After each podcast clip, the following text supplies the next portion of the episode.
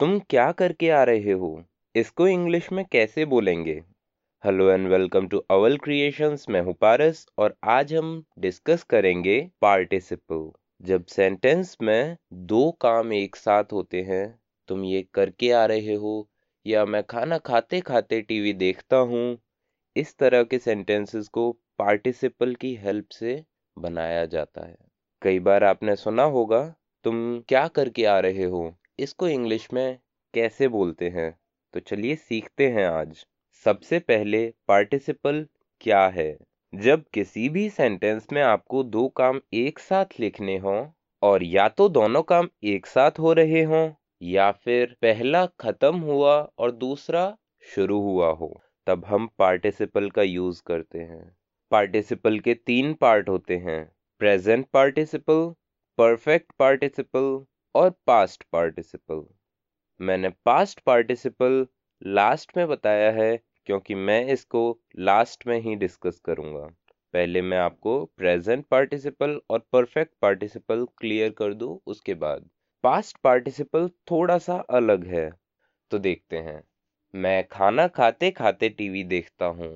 I watch TV while having food इसमें दोनों काम एक साथ हो रहे हैं, लेकिन आपने देखा, हिंदी में जिसमें खाते खाते एंड में ते आ रहा है, उसको हमने वाइल हैविंग आईएनजी फॉर्म लगाई हुई है। कॉन्टिन्यूस टेंस की फॉर्म लगाई हुई है, लेकिन ये कॉन्टिन्यूस से डिफरेंट है, क्योंकि कॉन्टिन्यूस में is are am was were या बी ज़रूर होता है। इसमें बिना is am are was were के आईएनजी फॉर्म लगी हुई है। वाइल हैविंग फ़ूड जब कभी भी दो काम एक साथ हो रहे हैं, याद रहे प्रेजेंट पार्टिसिपल मैं दौड़ते दौड़ते थक गया। I got tired of running पिछले सेंटेंस में हमने वाइल लगाया था, लेकिन इसमें ऑफ़ लगाया है। ये प्रेपोजिशंस होते हैं और प्रेपोजिशंस को मैं एक सीरीज़ में कवर करूँगा।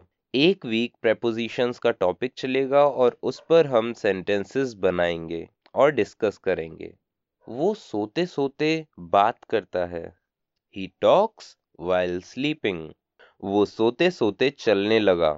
He started walking while sleeping चलने लगा। हमने पिछले ऑडियो में डिस्कस किया था, जिन वर्ड्स के एंड में न आता है वो जीरंड होते हैं इन्फिनेटिव होते हैं। He started walking while sleeping तो इसमें वॉकिंग जीरंड है। हम इसको ऐसे भी बोल सकते हैं he started to walk while sleeping ये दोनों तरह से सही है। अब बात करते हैं परफेक्ट पार्टिसिपल की। जब कोई काम पहले खत्म हो गया है, उसके बाद दूसरा शुरू हुआ है तब हम परफेक्ट पार्टिसिपल का यूज़ करते हैं और याद रहे टेंसेस मैंने कवर कर दिए हैं तो ये टेंसेस नहीं हैं। टेंस अलग चीज़ होती है। जब आपको एक सेंटेंस बोलना है, वो किस हेल्पिंग वर्ब के साथ आएगा, कैसे उसको फ्रेम करेंगे, कैसे बोलेंगे, वो टेंसेस में मैंने सिखाया था तो इसको टेंसेस से कंफ्यूज ना करें। परफेक्ट पार्टिसिपल में एक काम खत्म हुआ और दूसरा शुरू हुआ। कब? ये नहीं पता। प्रेजेंट में भी हो सकता है, पास्ट में भी हो सकता है और फ्यूचर में भी। मैं नहाकर ऑफ़िस जाऊँगा। I will go to office after having a bath याद रहे, इसमें नहाकर, यानी नहाने का काम पहले खत्म हुआ और फिर ऑफ़िस जाने का काम शुरू हुआ। नहाने का काम पूरी तरह से खत्म हो चुका है।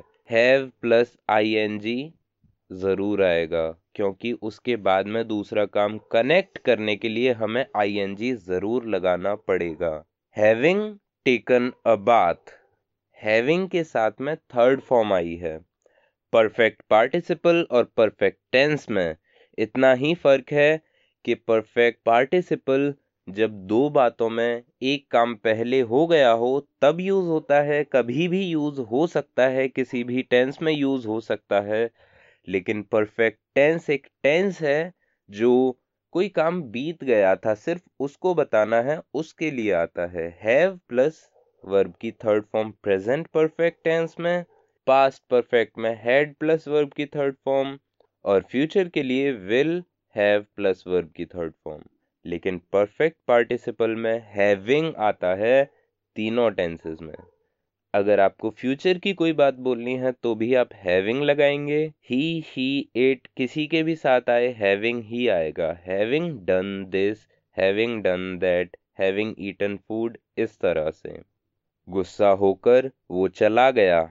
Having got angry he went या फिर वेंट अवे दोनों ही ठीक हैं। वो पढ़कर सो गया, यानी पढ़ाई खत्म करके सो गया, पढ़ाई करने के बाद सो गया। Having finished studies he slept और वो पढ़ते पढ़ते सो गया। यहाँ पे तो दोनों काम एक साथ हो रहे थे, फिर एक बंद हो गया। पढ़ते पढ़ते इसमें एंड में ते आ रहा है।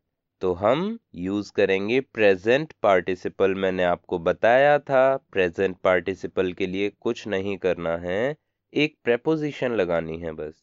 ही स्लेप वाइल स्टडिंग पढ़ते पढ़ते सो गया। बहुत आसान सा है।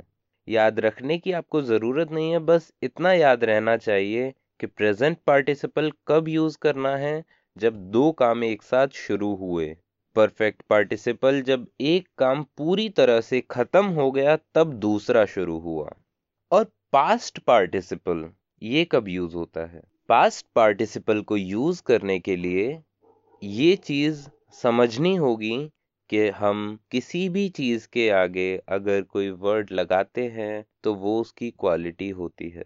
एडजेक्टिव होता है। कुकीज ब्राउन कुकीज ब्राउन एक कलर है और कुकीज के आगे लगाया हमने तो वो ब्राउन कुकीज, यानी ब्राउन उसका एडजेक्टिव हुआ। अच्छा अगर हम एक्शन लगा दें, बेक यानी कुकीज को सेकना। बेक्ड, सेका। Baked cookies. सिकी हुई कुकीज। सिकी हुई। ये कुकीज़ की क्वालिटी है, एडजेक्टिव है, उसकी स्पेशलिटी है कि ये कुकी बेक्ड है। सिकी हुई है। उसने अपना टूटा हुआ फ़ोन मुझे दिखाया। He showed me his broken phone phone के पहले ब्रोकन लगा हुआ है। ब्रेक एक एक्शन है। ब्रेक की third form broken broken phone टूटा हुआ फ़ोन तो अगर आपको किसी एक्शन की थर्ड फॉर्म को किसी वर्ड के आगे लगाना है और उसकी स्पेशलिटी बनानी है तो वो आता है पास्ट पार्टिसिपल में। वो मुझे जली हुई गाड़ी दिखाने ले गया। He took me to show the burnt car वो ले गया ही टुक मी दिखा ने इसमें ने आ रहा है, यानी ये जीरंड है या फिर इन्फिनेटिव है। He took me to show ये इन्फिनेटिव है। He took me to show the burnt car B U R N T burnt car, जली हुई कार। तो पास्ट पार्टिसिपल का यूज़ तब होता है जब हमें बताना हो कि टूटी हुई सड़क, जली हुई कार, सिकी हुई कुकीज टूटा हुआ फ़ोन फटी हुई जैकेट इस तरह के वर्ड्स को बोलने के लिए आप एक्शन की थर्ड फॉर्म लगा दें और उस चीज़ का नाम लें। टूटा हुआ फ़ोन ब्रोकन फ़ोन ब्रोकन इसमें पास्ट पार्टिसिपल है। एक्शन नहीं, बस इतना याद रखना है। बहुत इजी है पास्ट पार्टिसिपल ऐसे ही मज़ेदार तरीके से इंग्लिश सीखने के लिए, आज ही विज़िट करें अवल इंग्लिश डॉट कॉम और फॉलो करें अवल क्रिएशंस को।